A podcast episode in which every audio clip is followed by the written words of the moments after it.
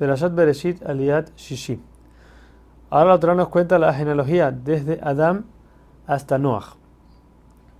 Adam se separó de su esposa a 130 años y solamente después tuvo a Shet.